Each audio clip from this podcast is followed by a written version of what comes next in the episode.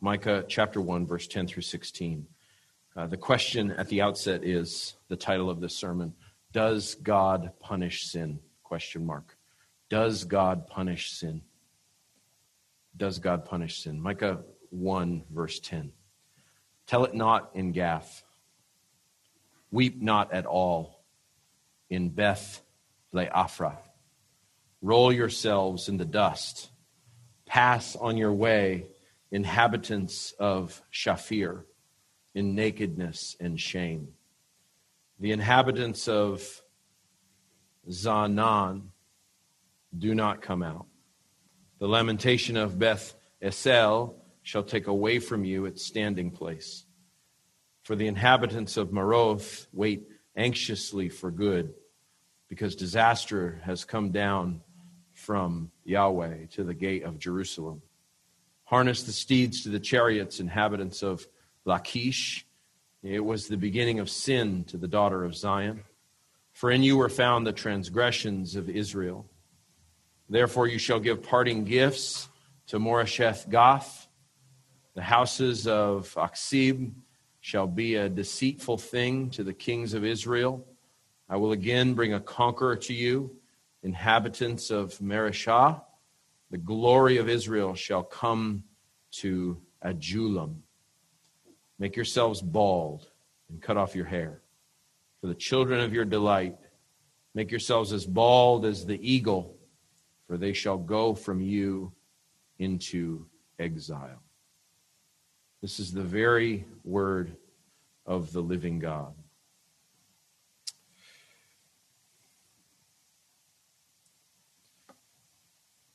Does God punish sin? I haven't used this before. Let's get started.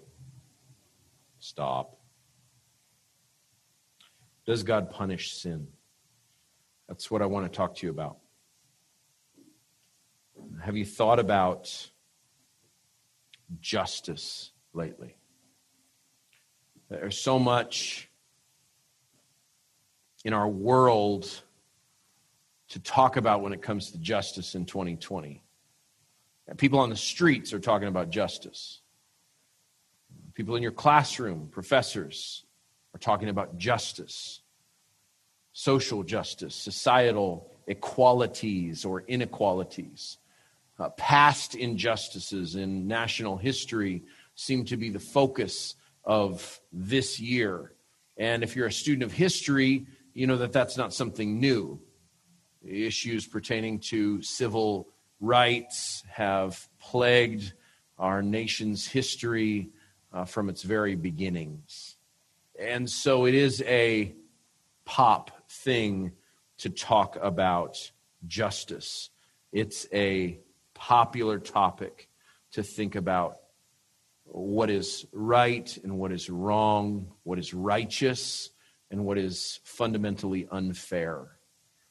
And you've heard our pastor talking about social justice in a negative sense. He did a whole series out of the book of Ezekiel talking about social justice that I know a lot of you were tuned in for.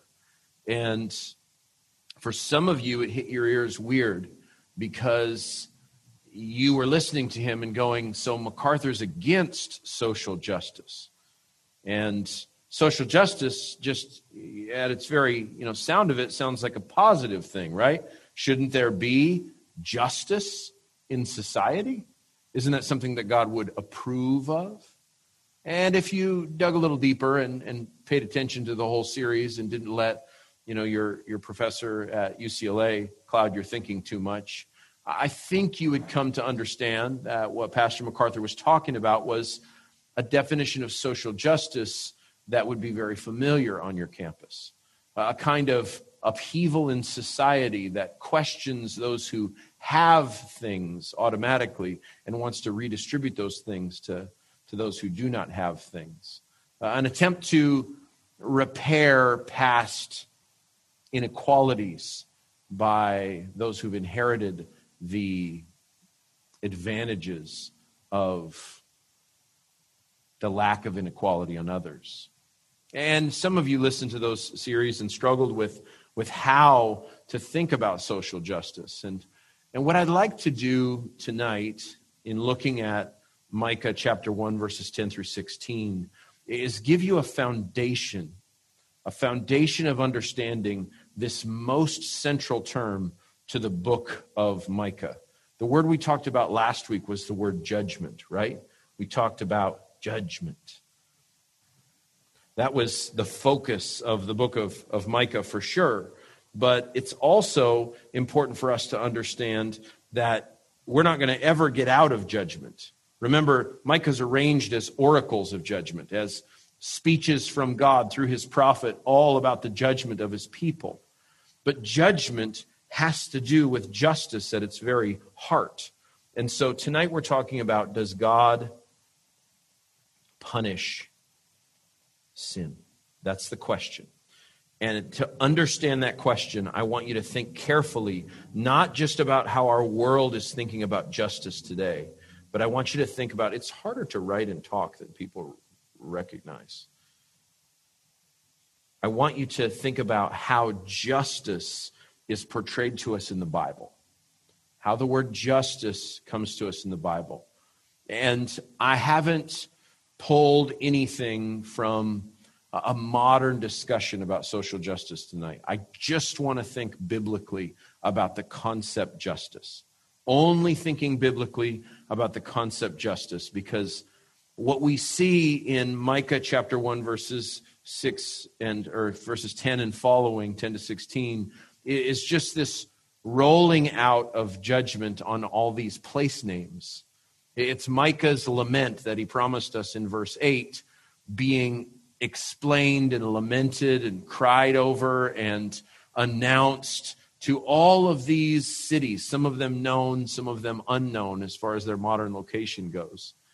And what you do with that, I think, has to do with how you think about justice. Where does God get the right to pour out his wrath?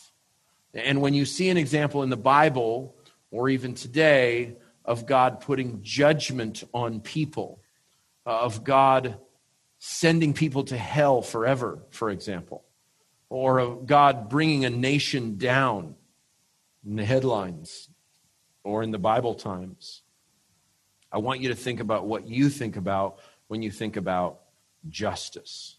And so we're going to go old school for a few minutes at the beginning and just talk about uh, biblical understanding of justice, just from Scripture, just kind of the way a, a theologian would approach it from 100 years ago, 200 years ago, 400 years ago. Christian theologians have been thinking about justice for a long time. And I would like to just summarize kind of their basic approach to thinking about justice biblically.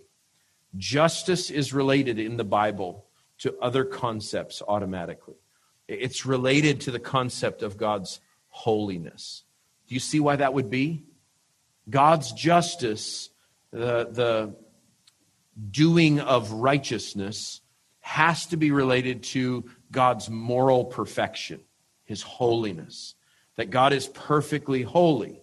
And I already used a, a word that's almost synonymous in the Bible to justice, that word righteousness.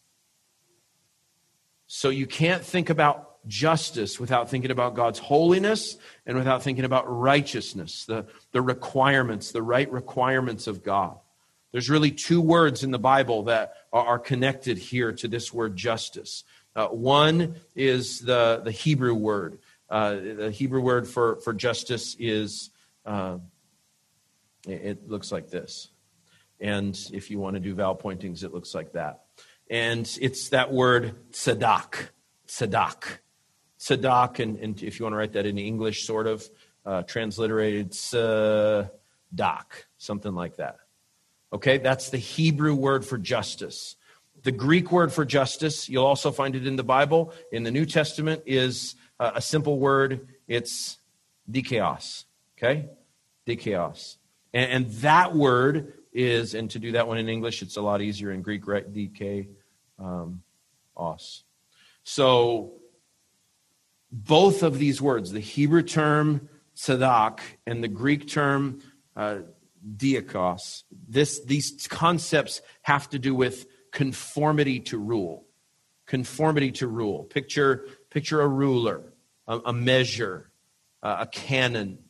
This is, this is how things are measured.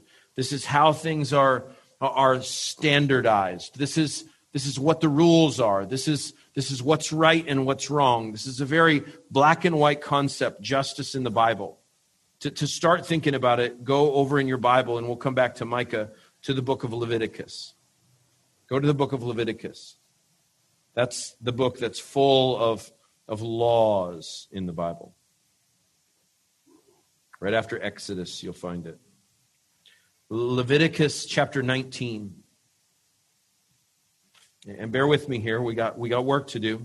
So we're at Leviticus, Leviticus 1936.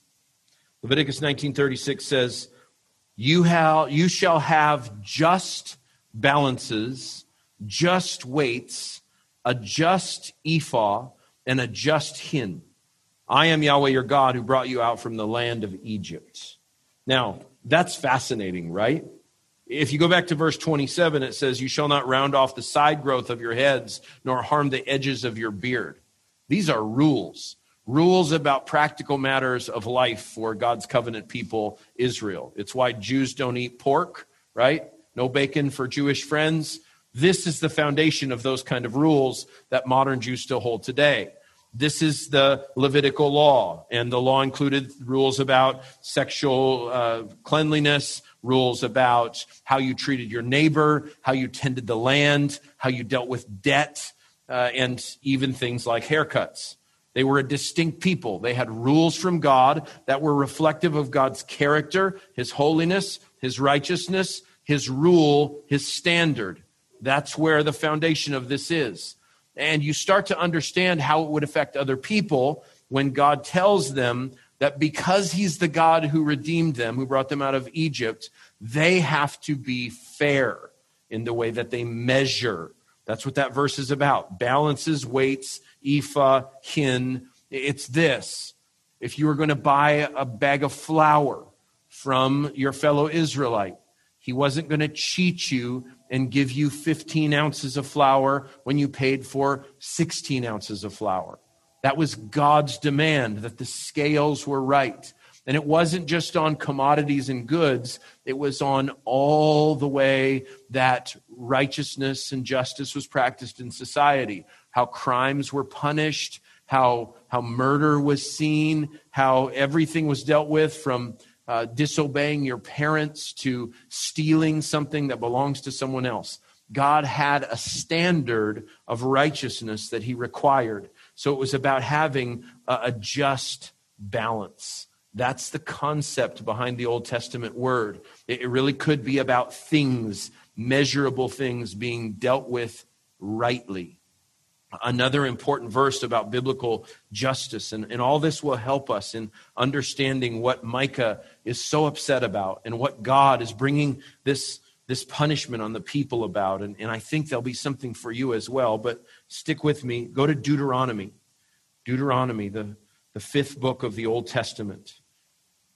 And in Deuteronomy chapter 32, we have another really important verse in thinking about Sadak and thinking about God's view of, of justice, of judgment, of righteousness. Deuteronomy 32, verse 4. Moses is speaking to the Israelites about to cross into the promised land. And he says, The rock, speaking of God, the rock, his work is perfect, for all his ways are just, a God of faithfulness and without injustice. Righteous and upright is he. This is where we see the connection between justice and holiness and righteousness all being rooted in who God is. I asked Aaron earlier what the attributes of his homeboy were. And he told us that he was artistic, that he had this way about him. And then he described it in a way that was completely confounding to me. But that's the idea of an attribute, right? It's how you describe someone. That person is kind. That person is tall. That person is short and mean. You know, whatever. You can describe a person by what they are like. Moses describes God here. as the rock. His work is perfect. All his ways are just. A God of faithfulness and without injustice. Righteous and upright is he. The starting point to think about biblical justice requires us to think about God. God is perfect. Everything he does is perfect. He defines justice and righteousness. And so this already puts us as creatures on our heels. You have lots of ideas about what is right and wrong in society. Some of them you inherited from your parents. Some of them you got from your education. Some of them you just sense them to be right and wrong. You think people ought not to treat other people that way. Well, you, friend, are not the standard of justice and righteousness. God is. How people are to be treated, how things should work out in human relationships is ultimately dependent on how God says they should be and that's ultimately dependent on who God is. And in his very nature, his core attributes has to do with his holiness, his perfection, his justice, his faithfulness, his righteousness, his uprightness. So, in other words, what God says justice is, is justice. As Christians, as followers of God, we get our definition of justice not from whatever society says is good and right.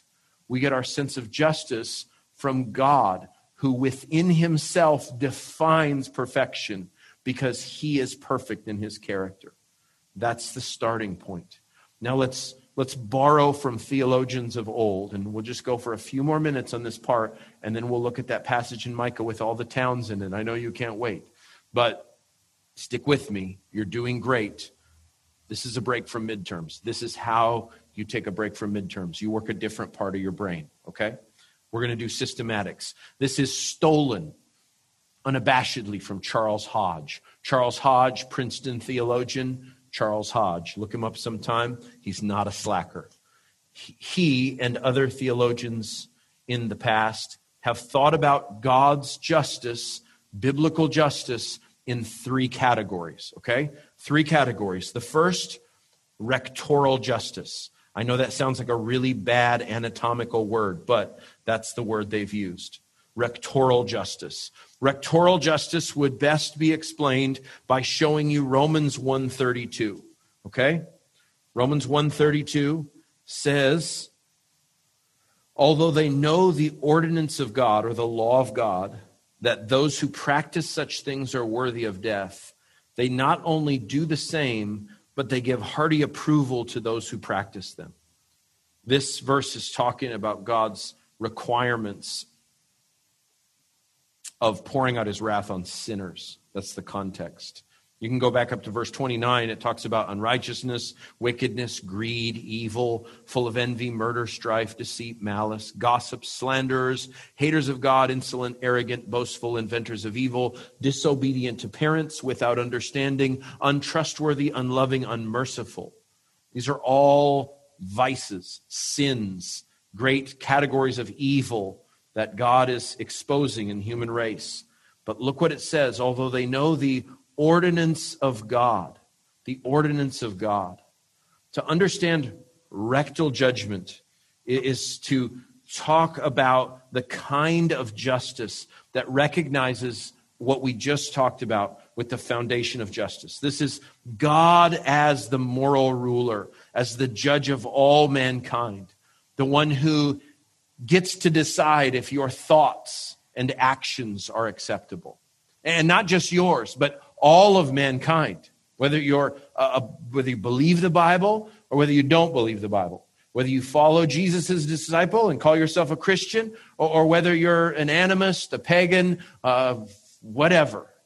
God ultimately is the decider of all righteousness. He judges all mankind in their heart and in their actions.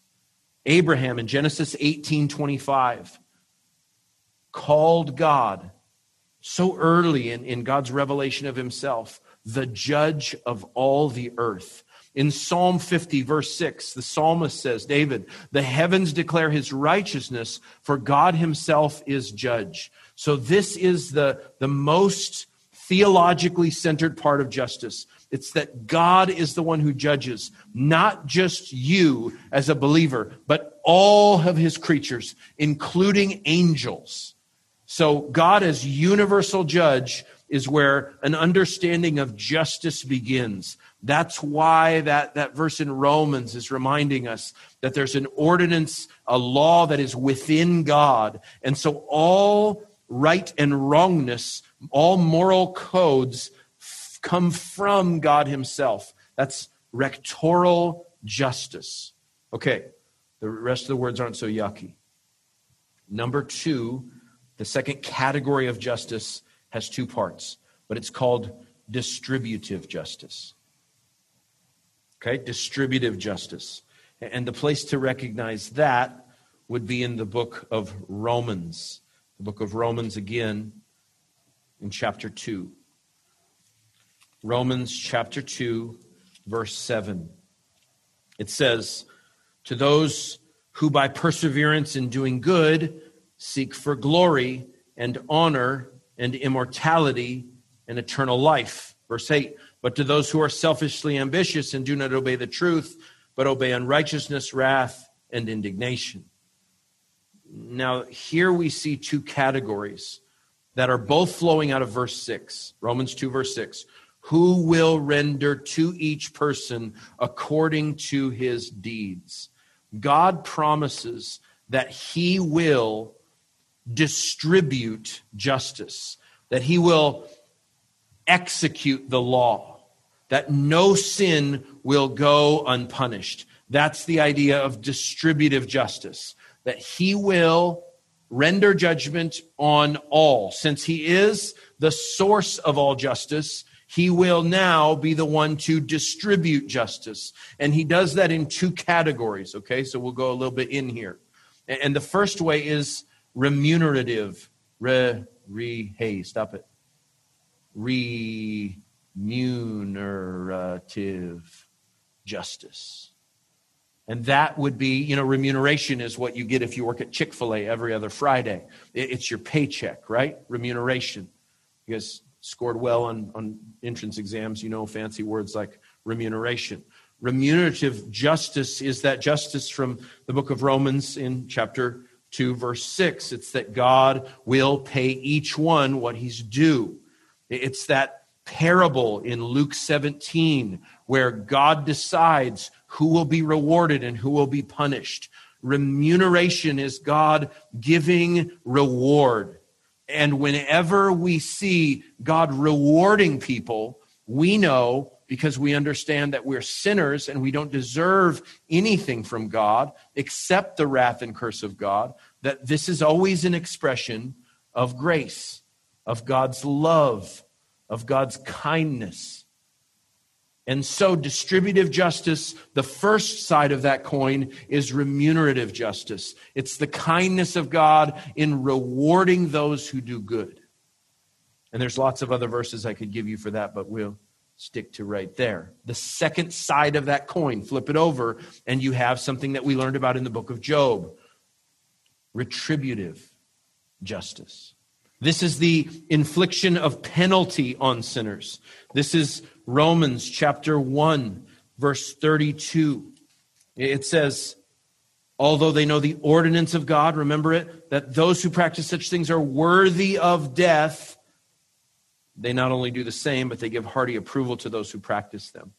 The idea of being worthy of death is remunerative justice. If, if retributive justice breaks down in, in categories of remunerative and in uh, retributive, I'm sorry, if distributive justice breaks down in those two categories of remunerative, and remunerative is the, the righteous being rewarded, for Samuel 26, 23, the Lord will repay each man for his righteousness and his faithfulness. Uh, Exodus, talking about the compensation paid to Israelites uh, from the Egyptians. Uh, David saying in the Psalms, The Lord has recompense or paid me. Uh, that this idea of being rewarded, the flip side of that is always going to be the retributive justice, that God will punish the wicked for their actions. Lots of verses should come to your mind. Deuteronomy 32, 35, that uh, vengeance is mine and retribution. In due time, their foot will slip, for the day of their calamity is near, and the impending things are hastening upon them. De- Deuteronomy 32, 35, that's the, the Jonathan Edwards verse. Uh, the sinners in the hands of an angry God, their foot shall slide in due time. God will punish all sinners. All of them will receive the punishment that is appropriate and due for their sins. We can all imagine a heinous crime committed against the people we love the most. Someone that takes the life of someone who's precious to you, or, or violates and harms them in a shocking and awful way. We understand that innately there is some need for that to be made right, for that person to be punished or put somewhere where they can't inflict further harm on you and your family or in other families. That's basic to a human understanding of justice. God does that perfectly. In his retributive justice, every single wrong will be dealt with. Now, remember, Job's friends thought that was a mere mechanical or mathematical function. They didn't understand the issues of God's timing and how to interpret God's providence. But they were right fundamentally that God punishes all sins. That's retributive justice. Second Thessalonians 1 6 and 7 says, It's only just for God to repay with affliction those who afflict you and to give relief to you who are afflicted the soul who sins shall surely die. Lots of examples in the Bible of retributive justice. The third category of justice and the final category of the way theologians have thought about justice when they think about biblical justice is redemptive justice. Redemptive justice. You see, there's no other way to account for salvation, for redemption, for the gospel than to have another category of justice that speaks of the things that are the core message of the Bible, things like justification. How can it be that God can pass over sins previously committed? These are core questions in the book of Romans and in the New Testament. How can it be that, that one man in his dying can take the place of a whole race of sinners who are in Christ? These fundamental questions are questions about redemptive justice, a justice that promises that God will set right, but also ensures that there will be a reward for those who trust in Christ. Uh, Exodus 34 7, he'll by no means clear the guilty. Well, then how are the guilty cleared? Because you and I, as sinners by nature and by choice, are guilty. So, how are the guilty cleared? That's Exodus 34 7, by the way. How are the guilty cleared? Well, the guilty are cleared because there is such a thing as redemptive justice. Okay. You still with me? Did you go to sleep? Are we cool? That was a lecture on biblical justice. You, you hung on. Maybe you learned something. Maybe you didn't. But those are your three categories. Back to Micah chapter 2. And now I want to walk you through this and help you understand what's happening here. Okay? What are we talking about in relation to God punishing sin, this idea of justice, and this passage, Micah 1 10 through 16, uh, lesson from the Lord distributing punishment on all these cities? Well, this is an example of something that you have heard before. This is the lowest form of humor in our society. You call them dad jokes, right? What's the difference between Dubai and Abu Dhabi? You know? It's a dad joke. People in Dubai don't like the Flintstones. People in Abu Dhabi do. That's a dad joke. The reason it's a dad joke is that dads know them. They use them on small children, and the small children learn that someday they have to move out of the house and start their own family. That's the purpose of a dad joke. It's a way of that eagles remove softness from the nests so the little birds will fly. Dad jokes are cringy, they're not very funny, and they usually involve a play on words. They're called puns. And as you get older, this is especially true of, of males, as you get older, you find puns to be more funny. Okay? Puns are plays on words. Uh, I knew a girl in high school. She had a taser. She was stunning. That's a pun. That's a pun. You like that? There's more where that came from. So puns grab onto a word. Uh, they, they say, you know, this is like a whiteboard. You know what this is? This is like a digital whiteboard. You know what I'd call it? Remarkable. Yeah, see, whiteboards are remarkable. So there's all those kind of, see, they're not funny. They hurt you to hear them. They make you dislike me. Um, you know, I, ha- you know, I use pencils. I love to use pencils, but writing with a dull pencil, what is it? It's pointless. That's right. See, they just keep going. This is how puns work. What we have in this section in Micah is puns like crazy, wordplay uh, of the most incredible and careful and simultaneously messy arrangement. The prophets often spoke in poetic terms. They used puns, plays on words, not to make people laugh and not even to make them groan, but to show them that in their culture, names mattered. We talked about this a little bit last week. There was something ominous in the name, there was something prophetic in a name. And what's being described in this passage is this category of justice it's distributive justice, and mainly it's retributive. It's this category where people are being punished by God. And Micah has to lament. Remember what he said in verse 8 For this I will lament and wail. I will go stripped and naked. I make lamentation like the jackals and mourning like the ostriches. It's this moment where Micah is showing his heartbrokenness, and he does it by play of words.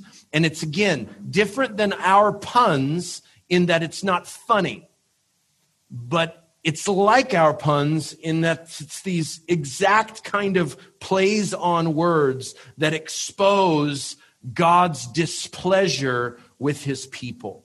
And it starts with Gath. There's 12 places, and we'll do them quickly. Tell it not in Gath.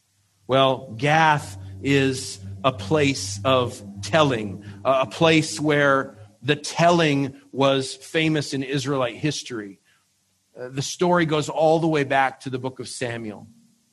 In that book, David heard about the loss of the Israel army and that King Saul and his best friend Jonathan were killed in this battle. And David cries in that moment, cries out and says, Tell it not in Gath, weep not. Gath was the Philistine headquarters. And he could just picture these soldiers, these evil soldiers who punished Israel and hated God, the ones who were the descendants of Goliath, laughing about this victory, laughing about how they defeated David's uh, army, about how Israel had fallen. And he wanted them to not tell the story. He wanted to do a media blackout. He wanted to put on the tweet, uh, this information is not confirmed. This is not in accordance with facts right now. They're doing that? So that's exactly what David wanted in this moment. And so Micah borrows from history and says, Tell it not in Gath, weep not at all. You see, the judgment of God is coming to his own people, not to just to the nations mentioned in the passage before. But in this passage, he wants the world to not know what's about to happen. He doesn't want the enemies of God to laugh. He doesn't want those who've, who've rejoiced in Israel's difficulties to find out about her impending doom and destruction. And so he wants there to be no funeral rites, there to be no crying, there to be no mention of this because he doesn't want the enemies to hear it. Remember, his audience is not the Philistines, his audience is Israelites. This is going to ring in their ears one of their greatest defeats in their history and remind them of how bad it is when they are beaten in front of the nations. When God's favored people look like they've fallen out of their own God's favor, tell it not in Gath, weep not at all. And so the first little city that's talked about is to tell it in Gath. Now, that's not very wordplay, though there is a little bit there. I'm going to leave it aside because these get more and more obvious. Uh, the next one that you see, the next one that you see is in that same verse. In Beth Le Afra, roll yourselves in the dust. Beth Le Afra. Roll yourself in the dust. This is a city, all these cities that are about to be named, all 12 of these cities are all in the Shephelah, the area where Micah was from. Remember on our little map, I have that quality map here on my, my computer uh, of Israel. Remember what it looks like? Israel always looks like puddle, line, puddle. There, Israel. Now you have it. And in the Jerusalem, down over yonder, in the southern part, right? Here's the capital city, Jerusalem and southwest, this whole area between the sea and the mountains of Judea would have been all these little cities. So that's what he's talking about. The first one is Gath, where he doesn't want the story to be told. The second one is this town that's known as Dustyville. That's what the word means. It's a word that means dust. Uh, it's a play on that word dust. And it's as if he says in Dustyville and Bethlehem was always known to be town of dust. And maybe they didn't know why it was called that, except when the wind kicked up and it got a little bit dusty. Uh, they were known like Chicago is the windy city. This was known as the city that had dust in its name. They were told to roll yourselves in dust. What does that mean? It's an ancient Near Eastern way of grieving. Like the screaming jackal, like we heard about in verse 8 last time. Here is this ancient way of showing mourning, screaming and rolling in the dirt, covering yourself in dust. Remember the sackcloth and ashes you've read about in other places in the in the Bible. This is that kind of a moment. They're down in the dirt. They're like Job in the ash heap. They're completely mourning because they are going to be decimated by invading armies. Verse 11 Pass on your way, inhabitants of Shaphir. And here we see another place. And this is the word, this is related to the word in Hebrew for beauty. And so this could be like Pretty Town or Prettyville or something like that. And that's the idea behind the word Shaphir. And the text says to get out of Beauty Town, leave in nakedness and shame. And so, this place that was uh, apparently associated with that word beauty, built into its name, received this prophetic judgment that instead of beauty, she would be naked and ashamed. A harsh and frightening judgment. The next town that's listed is Zaanan. Zaanan. Uh, the residents do not go out. Uh, the word in this passage, we're looking at verse 11, the inhabitant of Zaanan does not escape the lamentation of Beth Ezel. Zaanan has the word exit in it, and so there's no exit in uh, Exitopolis. It's something like that. It's this idea that you will not be able to escape this town that was known for the name escape. Uh, it's also related to this word for uh, for exiting or being being trapped in, for being cooped up. You can see how being cooped up and exiting could be related. Uh, the, the residents will not be able to leave. The fifth town mentioned is Beth Ezel. You see it there in the next verse. At Beth Ezel, um, verse 11, second half. The lamentation of Beth Ezel, he will take you from its support. This one's kind of tricky, but it's related to the word standing. And so the town meant standing place. Uh, and it's close to the word standing. And so the idea is there'll be no one that will, this could be the word neighbor as well, because a neighbor is someone who stands next to someone else. So there's no neighbor in Neighborville. Uh, there's nothing neighborly there. There's no place to stand there. This is just city after city being destroyed and its name being played against them in this poem. And again, these are puns, but he's not telling jokes. This is tragic. His eyes would have been flowing with tears. He was brokenhearted. This wasn't some far off place. This was his people. He was from the Shephelah. He was from the plains, the farm area between the coast and the mountains. The next city that he mentions is Maroth, Marot. And you've heard the word Marah, right? Marah means bitter in Hebrew. And so this is a town of bitters. And it's the kind of place uh, that had this name. And uh, the, the text says, look at here, uh, Marah. It's for the inhabitant of Marot becomes weak, waiting for good, because a calamity has come down from Yahweh to the gate of Jerusalem. Marah was a place of bitter, bitter or evil, and now it's a place where there is no good to be had. They'll wait forever for sweet because no good will come to them. It's really a, a shocking kind of statement. Seven would have been this massive thud. It's the word Jerusalem. And if Jerusalem falls, what do these little towns have anything to, to wait for? There is nothing left if Jerusalem goes down. And so it says, Calamity has come to the gate of Jerusalem. But the surprising thing about that calamity in Jerusalem is where this calamity comes from. It comes from who? Verse 12. Syria, the, the ancient superpower over here that's coming to, to smash them, hoping maybe that Egypt will save them from down here. No, it doesn't say calamity comes from Assyria. It says calamity comes from the Lord, right? Yahweh. You see it there in verse 12? A calamity has come down from the Lord, from Yahweh. And so this calamity has come to the chief city, God's chosen city, Jerusalem. And the name Jerusalem has in it the idea of both Yahweh, Yarusalem, that's Yahweh at the beginning, and Salem, which means peace, like shalom.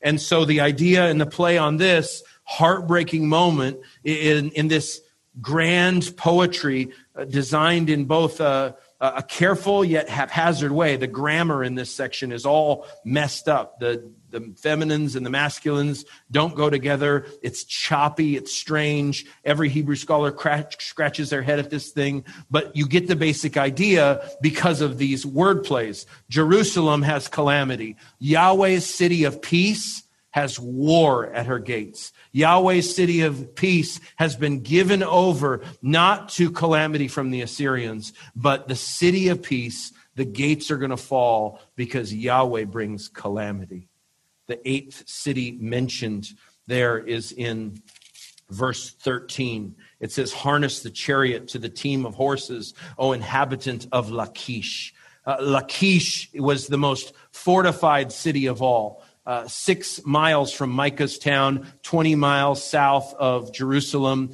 Lachish was this stronghold. It was an unassailable city. When Sennacherib finally beat Lachish, uh, he had to go up against two outer walls of this this impregnable city. The first one was uh, 13 feet high. The second one was, no, the first one was 19 feet high. The second one was 13 feet high. These massive walls uh, were such a big deal for Sennacherib that when he went home, his palace, and you can still see this in the British Museum, has this massive multi-meter long uh, mural or painting of his defeat and sack of the city of Lachish. And he didn't beat Jerusalem. It was the next guy that beat Jerusalem. So that was the best thing he could draw because he didn't get Jerusalem. But he was still so impressed with himself that he drew this massive uh, example of his military power in his beating of Lachish, this walled city. And it says, bind the chariot to the harness.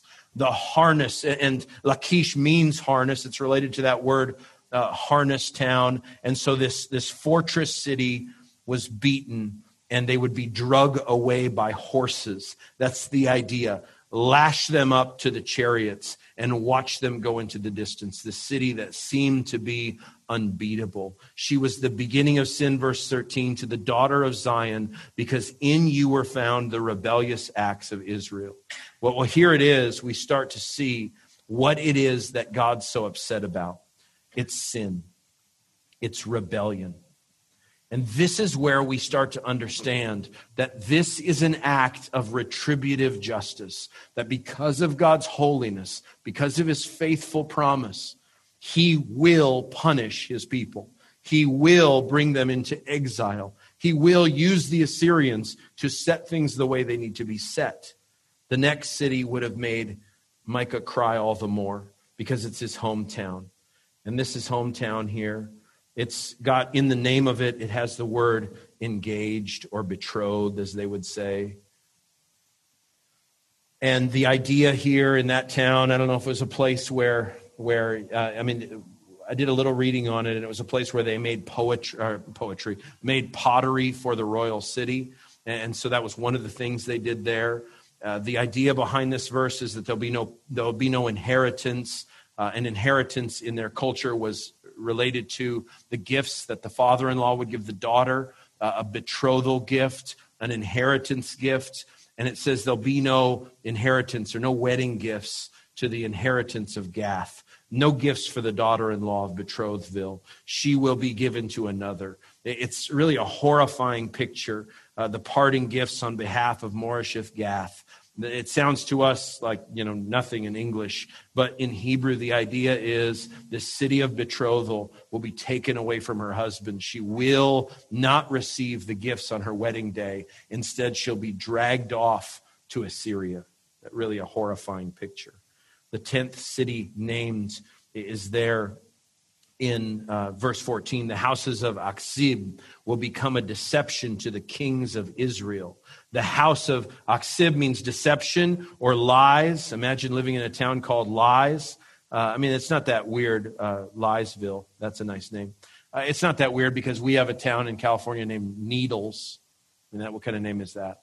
There's a country in the world called Turkey. I can't convince my seven year old that it's a real country. There's no country called Turkey, Dad. Turkey. So this place is called Deceitville, and it's a house of lies will lie to the kings of Israel. To the kings of Israel, the houses will become a deception. And so the lies are turned on the, its own country. Uh, the next place listed is Mareshah. Mareshah.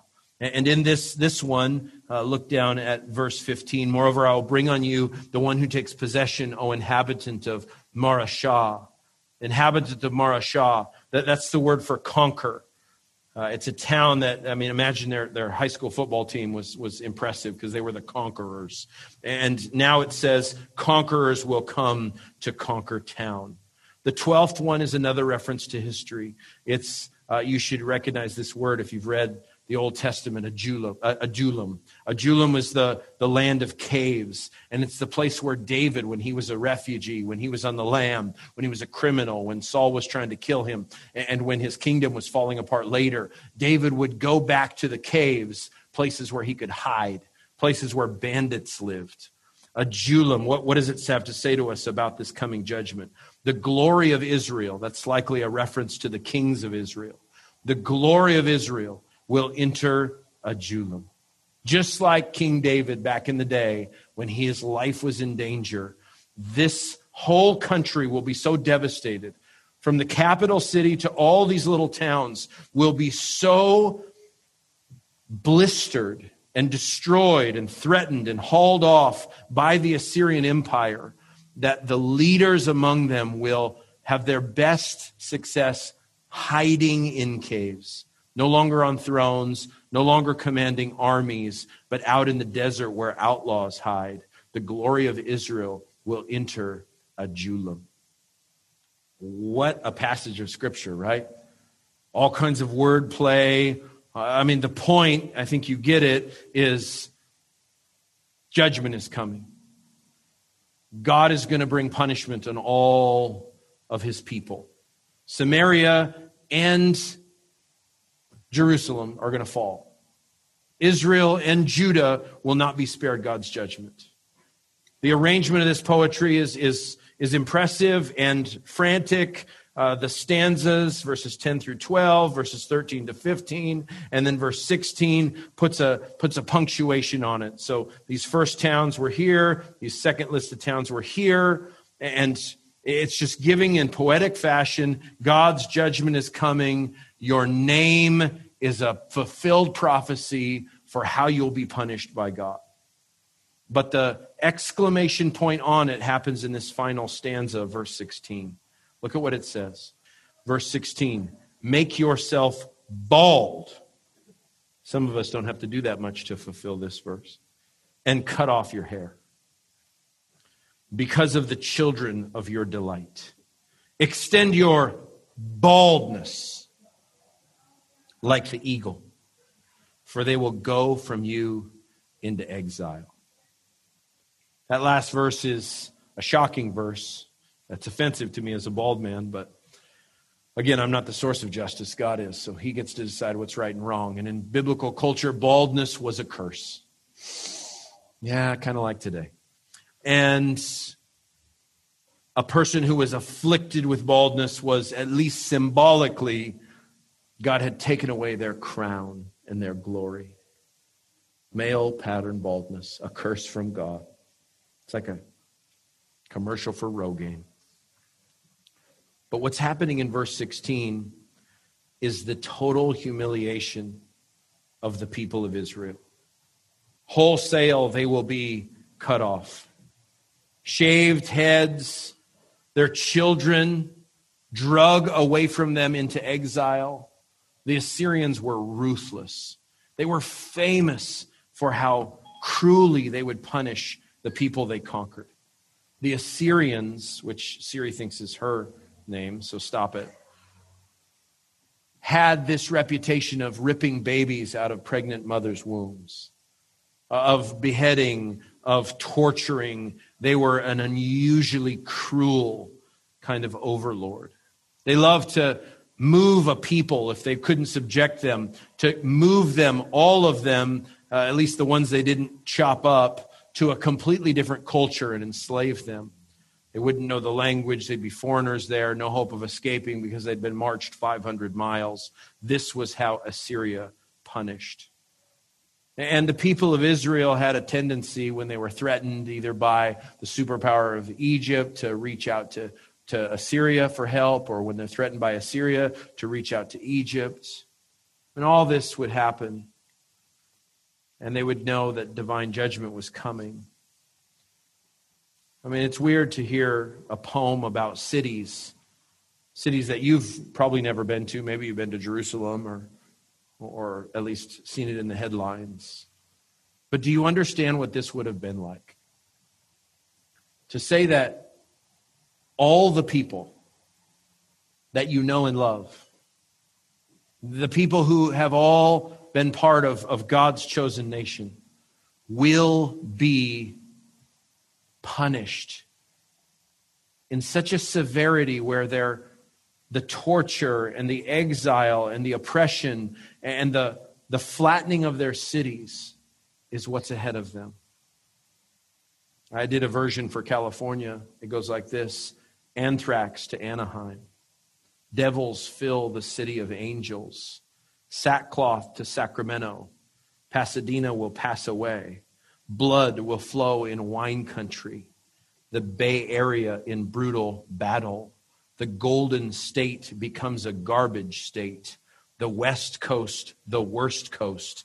California's highways full of hearses. Micah, huh? Yeah.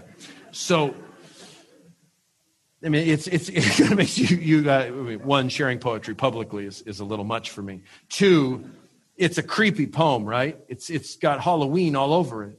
That's what this sounded like. That's what they heard. I mean, they heard the judgment of God. And you know what? You've heard it too. If you've ever heard the gospel, you've heard the judgment of God. And I did a big, long, intentionally boring talk about rectoral justice, distributive justice, remunerative justice, retributive justice, redemptive justice. And I wonder how many of you wrote that down and thought, huh, interesting.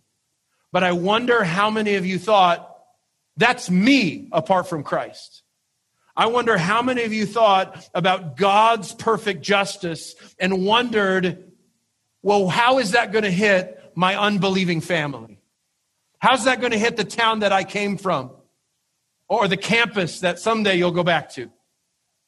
How many of you, when you think about God's justice, think about the souls that are in peril right now? And how many of you, when you hear about the justice of God, remember that you deserve the full cup of God's wrath?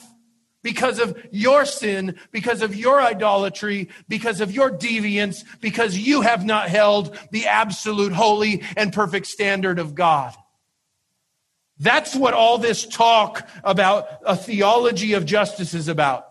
It's not about what you're going to hit the streets about. First of all, it has to do with your soul before a holy God. Don't be talking to me about societal justice unless you understand that there is a greater justice that every single person has to reckon with. It's that we are sinners and God is holy. And without his intervention of redemptive justice, there is no hope for us. That's where we have to narrow in on how the message of Micah is a message for us. It's a message for believers who have put their faith in the Lord Jesus Christ with the hope that his sacrifice will have accomplished that redemption, that forgiveness. We're the ones that love to say that Jesus died for us. But that was an act of divine redemptive justice that made up for the retributive justice that was ours because of our sin. And we all look forward to heaven and, and we think, oh, imagine the, the, the glory of heaven. No more sin, no more sorrow, no more pain, so much joy, so much delight, so much reward.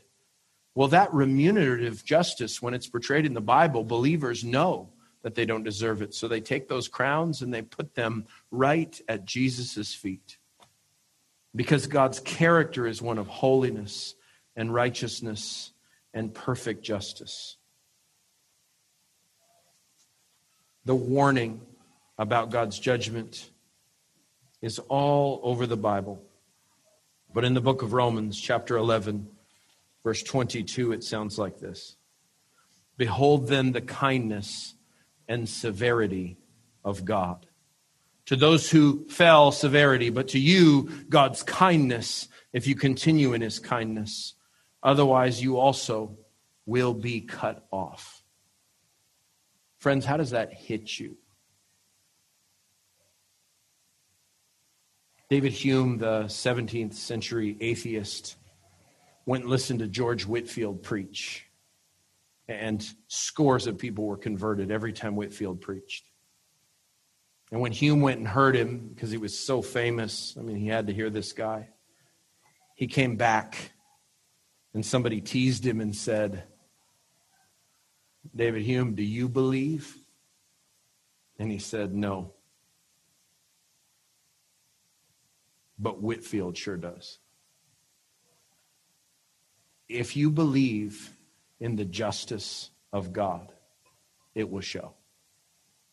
Because, like Micah, you will cry for California. You will weep for the city of angels. You will be mournful about the plight of Westwood. And you will be grateful for the salvation that you have that you do not deserve. May God help us apply the thanksgiving and warning that should accompany every bit of our understanding of the holy, righteous justice of God. Father, thank you for your word and your truth. Thank you for being with us tonight, your spirit teaching us. We need to apply these things and think on these things and, and make sure that first and foremost we have been made right with you. As sinners, we deserve your judgment. And Father, you have made a way for us to be forgiven in Christ. So if there are any here tonight who do not know you savingly, I pray that they would cry out to Jesus And because of his death and resurrection, they would know that forgiveness is possible, that it's free, and that it's made available to us through Jesus. And they believe on his name. For the rest of us that have trusted Jesus, may we be so thankful for the one who was truly just, who died in our place, the just for the unjust to bring us to you. God be with us tonight as we sing again and as we pray and as we fellowship. May our hearts be filled with compassion for those who are the objects of God's, your wrath and thanksgiving for Christ in our place. In Jesus' name, amen.